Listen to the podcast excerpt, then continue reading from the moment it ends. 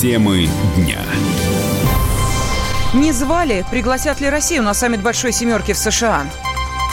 Попытка номер два. Роскосмос рассказал, когда робот Федор доберется до МКС. Запретный звон. В школах хотят ограничить пользование мобильными телефонами.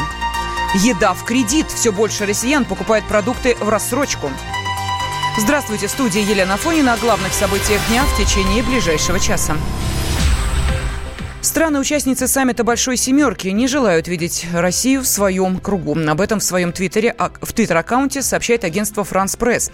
При этом лидеры G7 выступают за усиление координации с Москвой. Разобраться в этих противоречивых заявлениях нам поможет директор Фонда изучения США имени Франклина Рузвельта МГУ Юрий Рагулев. Юрий Николаевич, здравствуйте.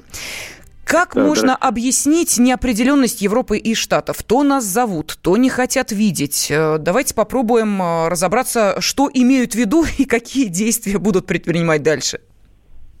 Ну, надо сказать, что э, этот вопрос э, очень, так сказать, обсуждается горячо у нас в стране, но мне представляется, что он не, не, имеет такого значения судьбоносного для нашего государства и вообще для мировых дел. Поэтому это все в большей степени такая политика, э, нежели чем какие-то конкретные э, важные решения, связанные с этим.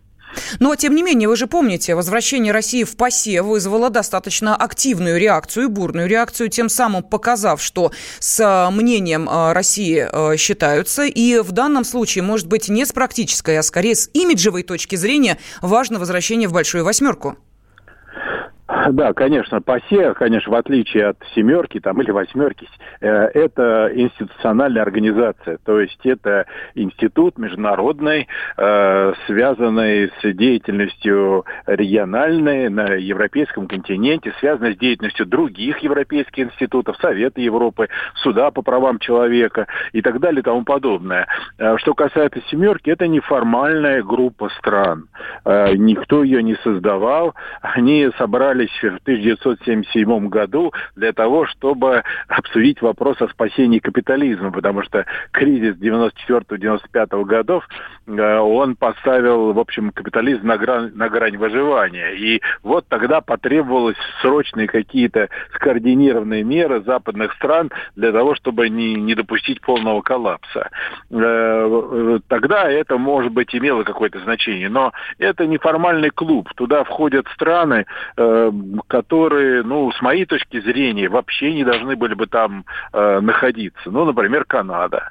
Да, это вторая по площади страна в мире, вот, но роль ее в мировой политике, она, в общем-то, минимальна. А туда входит Италия, да, это одна из ведущих европейских держав, но, тем не менее, роль Италии в мировой политике тоже не, не столь велика и так далее. То есть тут такой произвольный набор тех стран, которые мы причисляем к Западу, плюс Э, Япония. Э, поэтому, ну, приглашение России в 90-е годы, это было скорее такой политический жест. Э, вот, но не более того. Но могу привести такой факт, что даже после приглашения России для участия в заседаниях этой структуры, например, министры финансов собирались без России. То есть там финансовые вопросы решались без участия России. Ну и так далее. Там можно привести много таких примеров.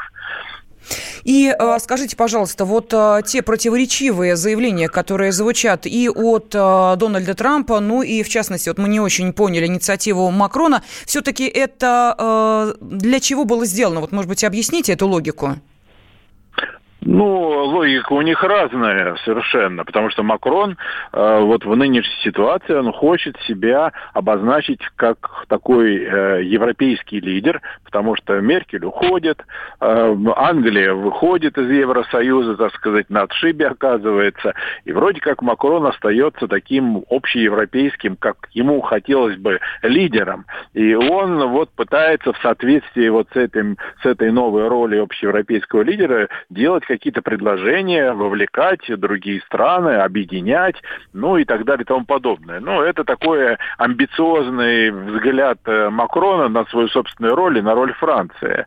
Э, в общем-то, не всегда подкрепленная реальностью. Что касается э, позиции Трампа, то он вообще считает, что это была ошибка Обамы, предыдущей администрации, что там предыдущая администрация Путин переиграл, и вот и обозлившись, так сказать, Обама решил, что не будет он заседать вместе с Россией, ну и так далее. То есть у них резоны совершенно разные.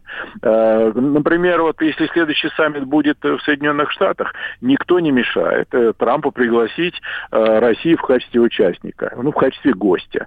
Там, помимо вот тех, так сказать, стран, которые мы назвали, семи, да, которые как бы в обязательном порядке собираются, туда на каждое заседание приглашают и других представителей. Вот в этом году там, по-моему, Индия, Чили, Австралия участвуют в обсуждениях. Также могут пригласить и Россию. Захочет поехать туда Путин, захочет Россия участвовать.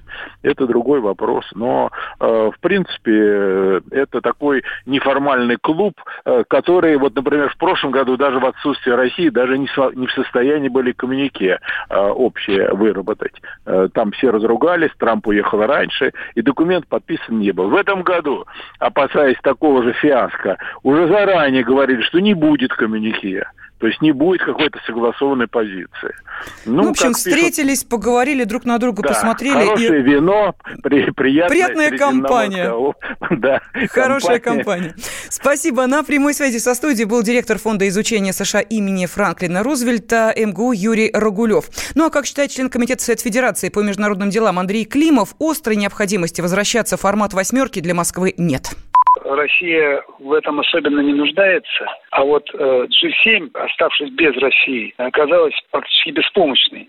И вообще G7, ну вот, возможно, и G8, это не международная организация в полном смысле этого слова, это просто место для бесед. Раньше страны G7, они обладали большинством и в мировой торговле, и в мировых финансах, но и во всех других вопросах. Сегодня, если вы посмотрите, допустим, Россия, Индия, Китай, да вообще страны БРИКС, они превосходят нынешнюю семерку и по размерам ВВП, и по обороту торговому.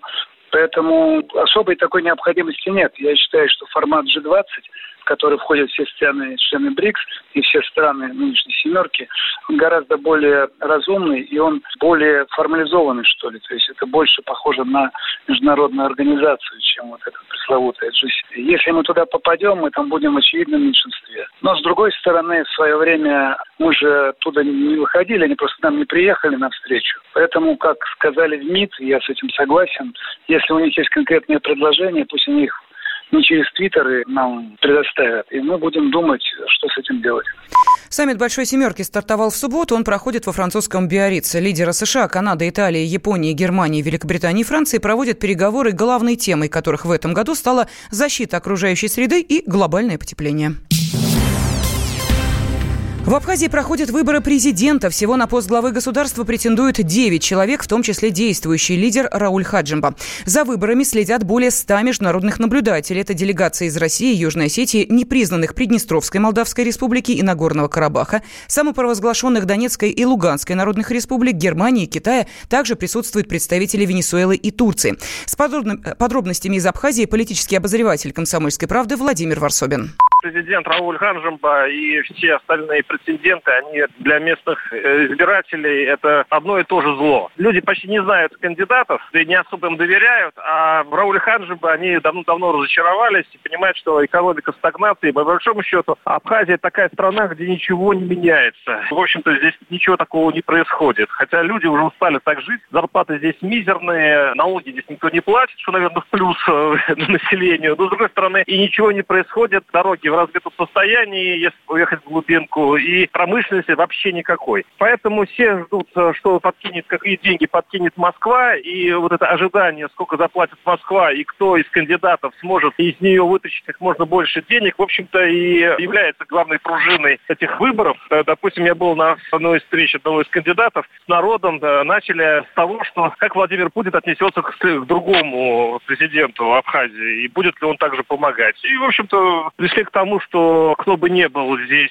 президентом, в общем-то, Россия будет помогать, но сколько денег э, получим, это зависит от гибкости будущего президента. Вот все сейчас крутится вокруг этого. Никто не ждет от этих выборов, что что-то изменится. Сейчас люди просто думают над тем, какая из фамилий, кланов займет руководящие посты и что, в общем-то, конкретному человеку, который здесь все поделено на кланы и фамилии, от этого, в общем-то, перепадет. Хотя, с другой стороны, здесь интересный такой момент. Сейчас кандидаты оказались достаточно богатыми, как выяснилось. И теперь сейчас по городам Абхазии идут великие стройки. То есть, если раньше ничего не происходило, а тут вдруг стали асфальтировать улицы, мосты, начали облагораживать площадки, что вообще Абхазия это невиданное дело. А оказалось, кандидаты достаточно респектабельные люди. И вот сейчас избиратель, в общем-то, и сравнивает подвиги кандидатов и, в общем-то, рационально думает, за кого проголосовать, кто из них сделал больше добра. Абхазия сместилась в нишу туристическую для совсем бедных. Я, допустим, вот видел людей, которые просто в палатках живут, и им прям в этой полуразрушенной стране с прекраснейшей природой очень хорошо. Здесь снимают комнатушки, здесь люди приезжают не, не завышенными требованиями. Они вот такую Абхазию любят. И сегмент ценовой здесь очень низкий. Поэтому сюда приезжают те, которые, в общем, хотят сэкономить. И для тех ательеров, которые, в общем-то, пытаются как-то заработать на туристах, это сильно раздражает. Они давно хотят превратить Абхазию в хорошую, респектабельную страну, куда приезжали богатые туристы.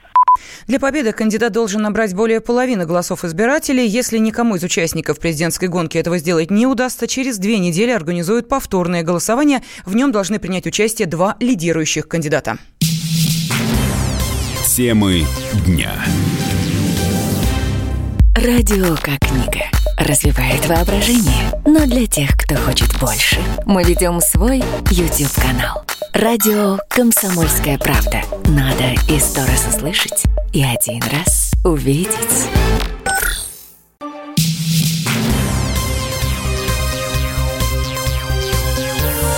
Темы дня студии Елена Фонина. Дмитрий Рогозин назвал ситуацию с неудавшейся стыковкой «Союз МС-14» сложной. Еще одна попытка состоится утром 27 августа. В то же время глава Роскосмоса отметил, что все под контролем. Он уточнил, при стыковке корабля возник сбой аппаратуры на Международной космической станции.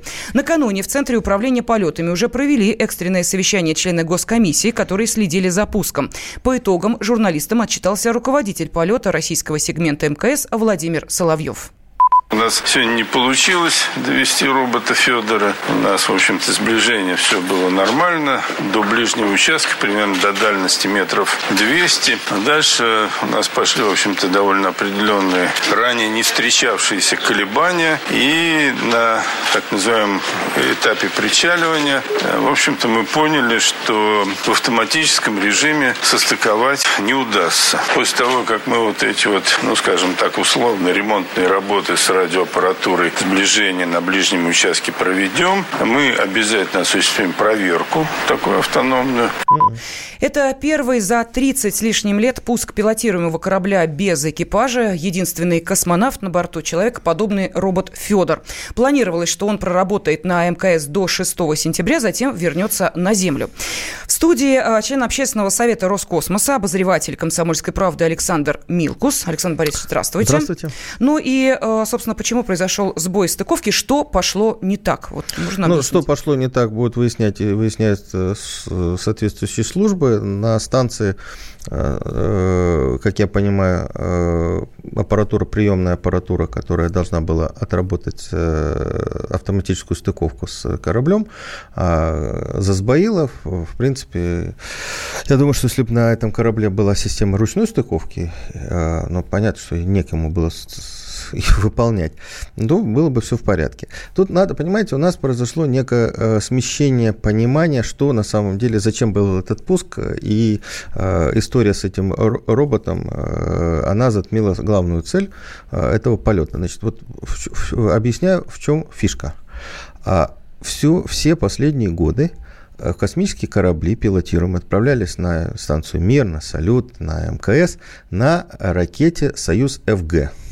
Это ракета с э, украинской системы управления.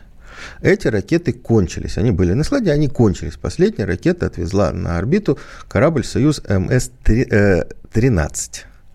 А вопрос в том, теперь будут пускать эти э, корабли на на новых ракетах, ну, относительно новых, они летают 2004 года, полностью цифровых. Для того, чтобы эта ракета отвезла пилотируемый экипаж, должны быть проверены все системы заново.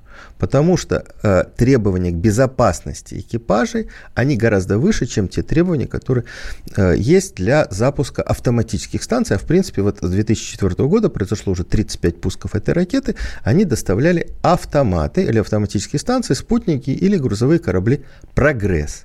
Поэтому в этой связке пилотируемый корабль и ракета пуск первый он должен полностью показать, что он безопасен, и он должен выполнить все необходимые операции, как будто там есть экипаж. Потому что 25 сентября на этой ракете должен стартовать уже э, пилотируемый корабль с экипажем. Вот для этого, для тестирования была совершена, был совершен этот пуск. То, что туда посадили робота Федора, это просто, ну вот, знаете, это полезная нагрузка. Там мог быть и робот, там мог быть и, я не знаю, ящик помидор, яблоки, там все что угодно. А, и мы слишком много, ну, потому что красиво, красивая uh-huh. картинка, вот этот робот, он руки поднимает, руки опускает. На самом деле штука-то э, на орбитальной станции не самое главное, а главное вот это. Поэтому очень важно, чтобы вся программа выпол- было, полета этого корабля, Союз МС-14, была выполнена в полном объеме. Мы уже знаем, что ракета отработала хорошо, по полностью. То есть связка ракета и корабль отработали без замечаний. И в принципе, в принципе, можно принять решение о том, что на этой корабле можно запускать пилотируемый корабль. Нич, вот, вот э, инженерам ничего не мешает это сделать. Но если есть программа полета, эта программа должна быть выполнена полностью и выяснить, почему мы не смогли с первого раза в автоматическом режиме состыковать этот корабль. Угу. Вот, Т- вот что сейчас происходит. Тогда что будет происходить во вторник, 27 Нет, августа? Сначала будет происходить в понедельник. Угу. Дело в том, что значит, решено сделать вот такие. Это очень сложный, и я вам скажу, что опасный, достаточно опасный маневр, который будет э, применен. Значит, в понедельник в, пристыкован сейчас к модулю «Звезда» э, «Союз МС 13, на котором прилетел предыдущий экипаж, там э, Александр Скворцов и двое иностранцев, э, они снова сядут в корабль в полетных скафандрах, они сделают все необходимые процедуры, как будто они возвращаются на Землю, задрают люки и отстыкуются от станции. Сделано это потому, что если произойдет какой-то сбой – то они на этом корабле, ну не дай бог, я думаю, что все будет нормально, они на этом корабле будут возвращаться на Землю. И этот спуск будет практически сразу же. А, но программа такая, они отстыковываются от одного стыковочного узла и пристыковываются к другому стыковочному узлу на модуле МИМ-2. То есть они перелетят с одной стороны, с другой и пристыкуются в ручном режиме. Э, такие работы мы уже проводили, такие работы делал Федор Юрчихин, когда нужно было перестыковать корабль. Но в любом случае стыковка и отстыковка одни из самых сложных и опасных операций в э, в космонавтике, в пилотируемой космонавтике. Вот, вот произойдет такая вещь. Зачем? Э, дело в том, что в автоматическом варианте не удалось как раз вот к этому МИМу-2 пристыковать корабль с Федором, освобождают стыковочное место в другое и попробуют этот корабль причалить в автоматическом режиме к другому к другому модулю. Вот, вот, вот такая вот операция. Она непростая, это правда, но другого варианта, как я понимаю, нет, потому что просто отправить этот корабль э, с Федором приземлить, не выполнив э, программу, ну, в данном случае неправильно, потому что тогда вполне возможно, может такой вариант состояться, что следующий корабль 25 сентября снова будет пущен в беспилотном варианте, а это, извините, очень большие потери, очень больших денег, и это полное смещение графика, э, изменение графика работы э, э, основных экспедиций на станции, космической станции. Но, тем не менее, насколько я понимаю, рассматриваются разные варианты событий, в частности, то, что во вторник этой стыковки может опять не произойти. Да, ну, слушайте, это техника, может угу. все что угодно произойти. Я не хочу вот каркать и говорить какие-то такие вещи, но Вариантов может быть много. Может не, не произойти стыковка, может, если там проблема с э, причальным э, оборудованием э, навигационным, может быть, не произойти в стыковках э, нынешнего экипажа. Значит, тогда на станции останутся трое там Алексей Овчинин, наш Алексей Овчинин и двое а, иностранных астронавтов до прилета следующего корабля. Может быть, тогда они состыкуются, не состыкуется корабль с Федором. Тогда Федор не посетит станцию, будет большая, наверное, трагедия, не будет фотографии Федора в э, служебном модуле. Все, все, все может быть, это техника. Но мне очень важно подчеркнуть, что все наши службы сегодня работают для того, чтобы обеспечить максимально безопасную работу на орбите космонавтов, потому что сейчас Россия единственная страна, которая может доставлять экипажи на Международную космическую станцию. А Международная космическая станция должна быть под контролем, должна быть посещаема. Два американских корабля, пилотируемых, которые сейчас тестируются, они должны быть э, протестированы в конце года в беспилотном варианте. Э, и если все будет хорошо, э, американцы начнут своих астронавтов, может, еще кого-то подвозить на станцию только в следующем году. А сейчас мы и мы отвечаем за работу всего, э, всей этой станции. А станция, извините, 400 тонн. Так, не в руку. Ну что ж, спасибо. Член общественного совета Роскосмоса, обозреватель комсомольской правды Александр Милкус был с нами в студии. Темы дня. Он променял вечер на утро, чтобы вырвать вас из объятий сна. Он не зверг скуку и уныние и стал богом эфира. Максим Шевченко на радио «Комсомольская правда». Вы готовы встать вместе с ним? В 8 утра каждый понедельник. Твое утро никогда не будет прежним. Программа Максима Шевченко «Доживем до понедельника». 8 часов по Москве.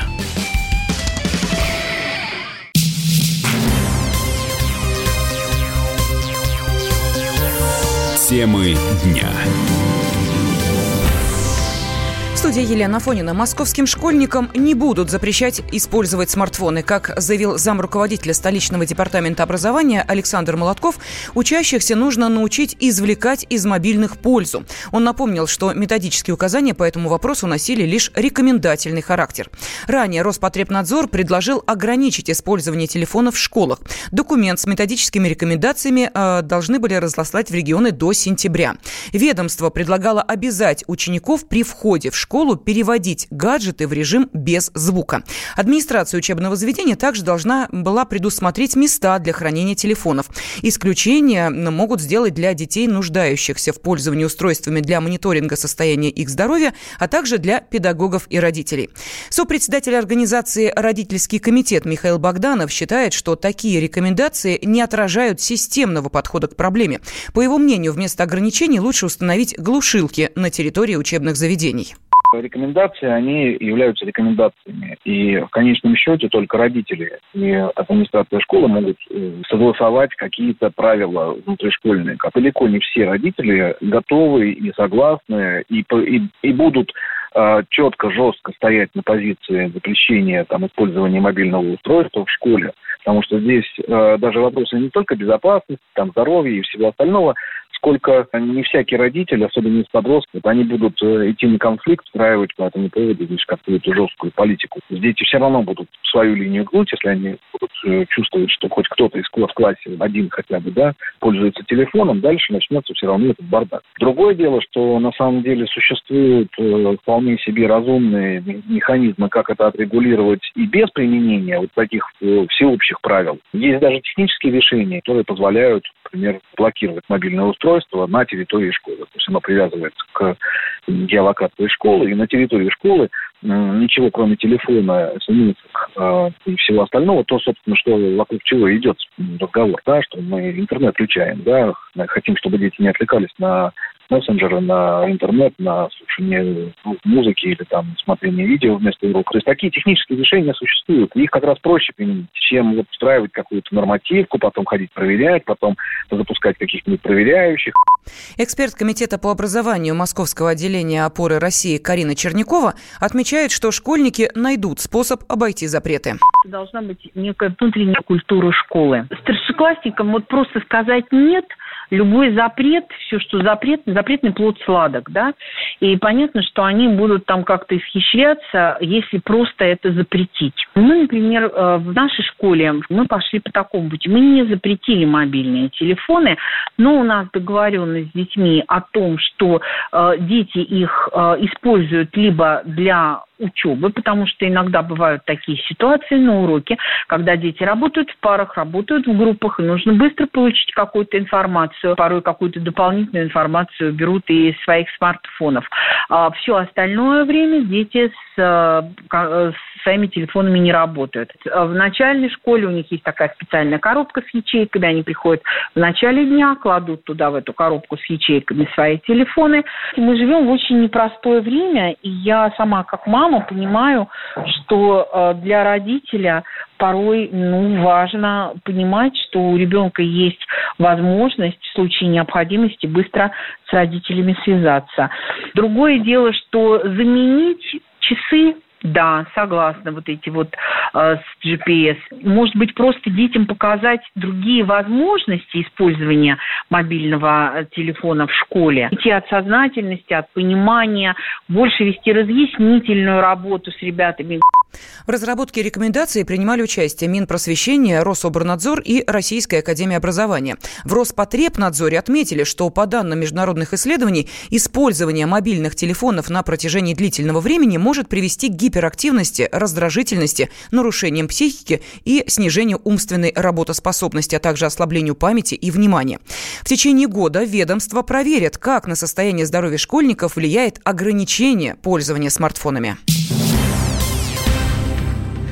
Россияне стали чаще покупать еду в рассрочку. В продуктовых магазинах почти на 5% выросла доля покупок, которые оплачиваются кредитными картами. Такие цифры приводит РБК со ссылкой на исследование одного из крупнейших банков. В прошлом году в рейтинге товаров, купленных в рассрочку, продукты питания занимали только пятое место. Однако теперь они поднялись на второе. Первую строчку в рейтинге по-прежнему занимает бытовая техника и электроника. Россияне вынуждены покупать продукты в кредит, потому что у них не хватает денег, считает директор Института социоэкономики Московской финансово-юридической академии Александр Бузгалин. Это символ не столько благосостояния, финансовой грамотности и тонкости расчета большинства наших сограждан, сколько результат того, что последние годы не наблюдается сколько-нибудь заметного роста доходов, а для многих групп населения доходы стали меньше при сохранении социальной дифференциации. Повышение минимальных окладов и минимальных пенсий носит частичный характер и не компенсирует реального роста цен на товары, которые абсолютно необходимы людям людям, и к этому относятся продукты питания. Впрочем, продукты питания в кредит покупают, как правило, те, кто оказался в сложном положении, имея перед этим достаточно высокий уровень дохода. Вот эти люди, получив в какой-то момент возможность качественно жить, потом лишаются работы, занятости, но пытаются сохранить прежний образ жизни, переходя на покупки товаров в кредит вплоть до продовольствия. Что касается финансовой стороны покупок в кредит, то, как правило, это связано с попытками использовать финансовые инструменты для для того, чтобы сэкономить хотя бы небольшие суммы на покупке товаров. В большинстве случаев это игра, которая не дает позитивного результата для покупателя, но привязывает его к определенному супермаркету и определенному банку. При этом, как правило, это происходит в достаточно дорогих магазинах. Реальная выгода оказывается минимальной или, наоборот, оказывается покупатель в проигрыше. В начале года Росстат сообщил о том, что реальные доходы россиян продолжают снижаться. С 2013 года они сократились больше, чем на 8%. Темы дня. Новое время диктует новые правила. Ты не позволяешь себе подолгу быть привязанным к одному месту. Ты думаешь об удобстве, скорости и доступности информации. Именно поэтому мы сделали совершенно новую версию мобильного приложения «Радио Комсомольская правда». Современный интерфейс и обширный набор полезных функций. Возможность слушать нас в дороге, как на iOS, так и на Android. В режиме онлайн и подкасты. «Комсомольская правда». Всегда рядом. Радио жизни. Радио для тебя.